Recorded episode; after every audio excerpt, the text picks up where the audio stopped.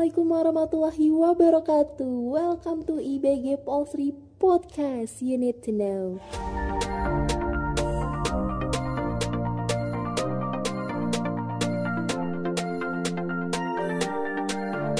Oke, jadi ini adalah podcast kedua dari IBG Polsri tentunya. Nah, di podcast kali ini aku bakal ngelanjutin dari topik podcast sebelumnya nih dan gak kalah menariknya ya. So, pembahasan hari ini bakal banyak banget info-info penting dan menarik yang bakal aku share ke kalian tentunya. Kira-kira tentang apa ya? Yaps, tentang perguruan tinggi hebat di Indonesia. It's tapi ada pepatah yang mengatakan nih, tak kenal maka tak sayang. Terus kalau udah kenal tapi nggak sayang gimana? Bercanda ya. Oke, okay, sebelum kita masuk ke topik lebih mendalam dan mengupas tuntas semuanya, First, let me introduce myself. My name is Sally Apriani. I'm student from Accounting in Politeknik Negeri Sriwijaya dan alhamdulillah di tahun 2020 ini aku diamanakan sebagai harapan satu gadis Polsri. So, sesuai janji aku, di sini aku bakal bahas tentang perguruan tinggi.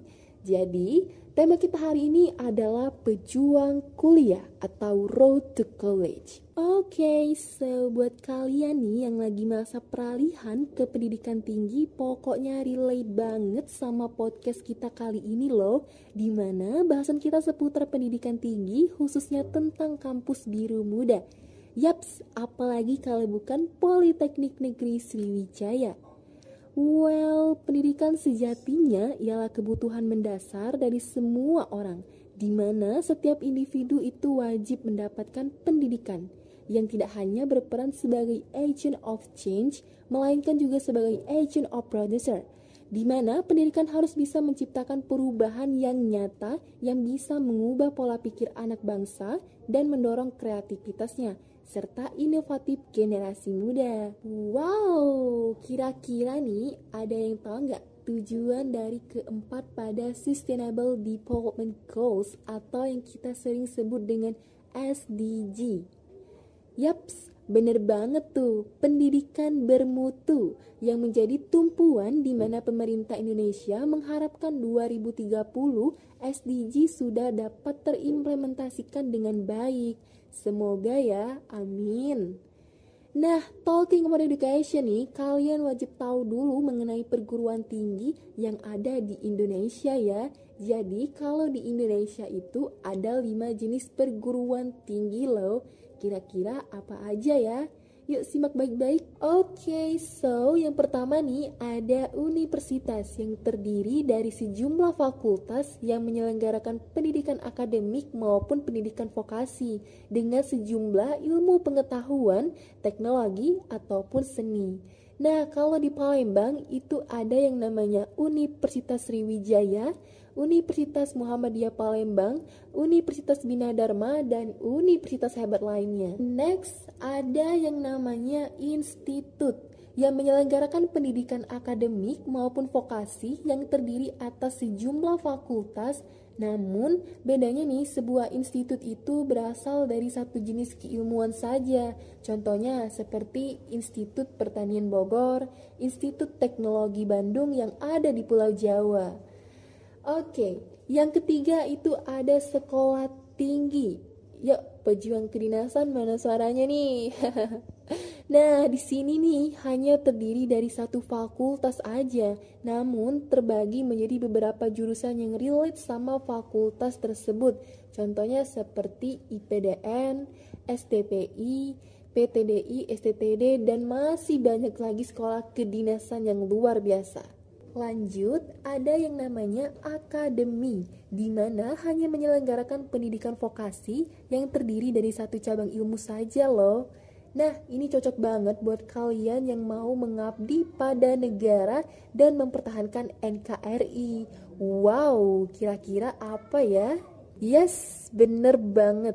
Seperti Akmil, Akademi Kemiliteran, dan Akpol, Akademi Kepolisian. Oke, okay, yaps last but not least, there is a polytechnic di mana merupakan perguruan tinggi yang menyelenggarakan pendidikan vokasi di mana vokasi sendiri berarti sistem pendidikan yang diarahkan pada penguasaan keahlian terapan tertentu dengan tujuan untuk mengembangkan keahlian terapan dan beradaptasi pada bidang pekerjaan tertentu serta dapat menciptakan peluang kerja nih. Jadi buat kalian yang interest sama politeknik, kalian harus tahu dulu nih fakta-fakta dari politeknik. Kira-kira apa aja ya? Yuk kita bahas satu persatu. Oke, jadi dari segi pembelajaran itu didominasi dengan 45 sampai 65% itu praktik dan 35 sampai 55% itu adalah teori. Loh, kok bisa gitu ya? Iya bisa, karena hal ini menjadikan lulusan politeknik akan lebih sesuai dengan apa yang dibutuhkan di dunia industri. Kita kan siap kerja. Next, kurikulum yang diberikan selalu disesuaikan dengan perkembangan ilmu dan teknologi, sehingga dapat memacu mahasiswa untuk lebih kreatif dan inovatif lagi. Kemudian, lulusan politeknik dibekali dengan sertifikat kompetensi untuk masing-masing keahlian dari lembaga sertifikasi yang kompeten juga loh. Dan di sini, dalam menyelesaikan pendidikannya bagi mahasiswa tingkat akhir, gak ada skripsi loh. Wah, enak banget tuh asik dong. Tapi eits, di Politeknik ada yang namanya LA, yaitu laporan akhir yang harus dilaksanakan. Seperti sejenis tapi tak serupa gitu loh.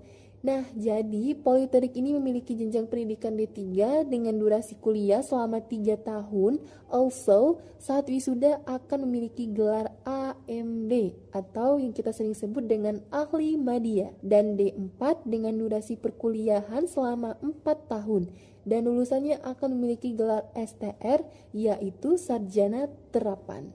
Oke, okay, diingat ya poin-poin of informationnya tadi.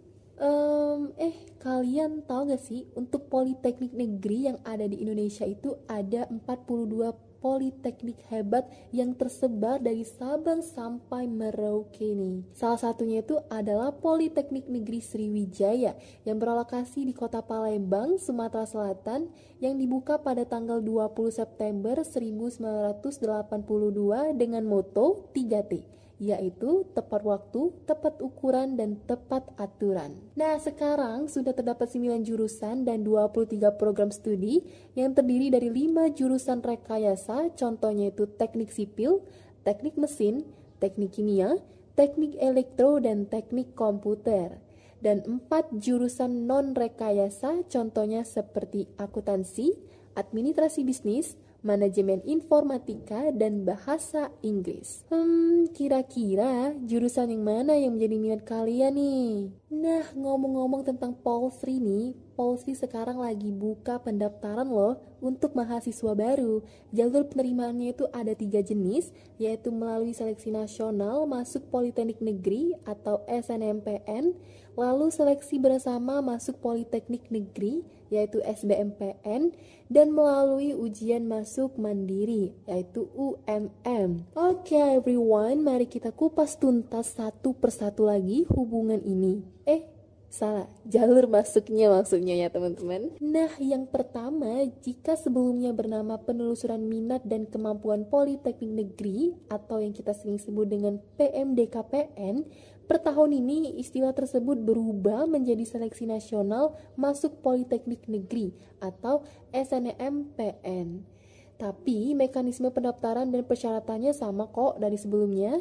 Yes, SNMPN telah berlalu pada pengumuman peserta yang lolos pada tanggal 28 Maret 2020. Dan aku mau ucapin selamat buat adik-adik yang lolos pada jalur SNMPN ini dan selamat datang juga menjadi bagian keluarga besar Politeknik Negeri Sriwijaya. Dan buat teman-teman yang belum lolos pada jalur ini, jangan putus asa ya dan tetap semangat karena jalan sukses seseorang itu berbeda-beda. Mungkin kamu suksesnya di jalan yang lain. Masih banyak kok jalur polisi yang lain. Semangat ya. Nah, jadi jalur masuk SNMPN ini yang telah lewat ini ialah jalur masuk yang melihat nilai rapot dalam sistem seleksinya. Lanjut, ada yang namanya SBMPN yaitu seleksi bersama masuk Politeknik Negeri yang di mana juga berganti istilah dari tahun sebelumnya yaitu UMPN ujian masuk Politeknik Negeri. Nah, SBMPN ini akan membuka pendaftaran pada tanggal 19 Mei 2020 sampai dengan 25 Juni 2020 dan pengumumannya itu pada tanggal 4 Juli 2020. Dicatat ya tanggalnya, tapi dikarenakan adanya pandemi COVID-19 ini, maka pelaksanaan SBMPN 2020 menggunakan sistem nilai raport dalam sistem seleksinya layaknya sifatnya SNMPN. Nah, untuk info lebih lanjut mengenai SBMPN Polsri, teman-teman bisa cek di website sbm.polsri.ac.id ya. For your information nih, biaya pendaftaran SBMPN itu sebesar Rp150.000 aja ya. Next, jalur terakhir untuk masuk Politeknik. Hmm, kira-kira ada yang tahu nggak nih? Yaps, benar banget. Jalur UMM, ujian masuk mandiri. Nah, biasanya tes ini merupakan tes tertulis yang akan diadakan di Politeknik Negeri Sriwijaya. Nah, untuk sistematika tesnya saat sedang pandemi COVID-19 ini belum diketahui nih gimana. Karena UMM sendiri akan diumumkan setelah pengumuman SBMPN. Nah, jadi pantengin terus aja informasinya bisa melalui website Polsri atau Instagramnya Polsri Official. Oh iya nih, sejak tahun pelajaran 2019, Polsri terbagi menjadi tiga kelas loh, yaitu pagi, siang, dan malam. Penasaran kan kok bisa kelasnya terbagi tiga? Dan gimana sih cara sistem belajarnya? Makanya buruan daftar dulu deh. Kalau udah daftar, ntar kita jelasin lagi sedetail mungkin ya. Kami tunggu di kampus biru muda ya. We wait you in this alma mater ya. Oke, okay, nggak terasa ya udah berapa menit aku nemenin dan mengisi waktu-waktu luang kalian hari ini. It's tapi buat kalian yang belum dengerin podcast sebelumnya, itu harus dan wajib banget dengerin dulu agar informasi yang didapatkan itu lebih valid dan komplit, oke? Okay? Dan terima kasih banget buat kalian yang udah dengerin podcast kedua dari Bujang Gadis Polsri. Dan kalau ada salah-salah kata maupun pengucapan, harap dimaafkan ya. So, I'm Sally Apriani, see you soon on the class, and bye!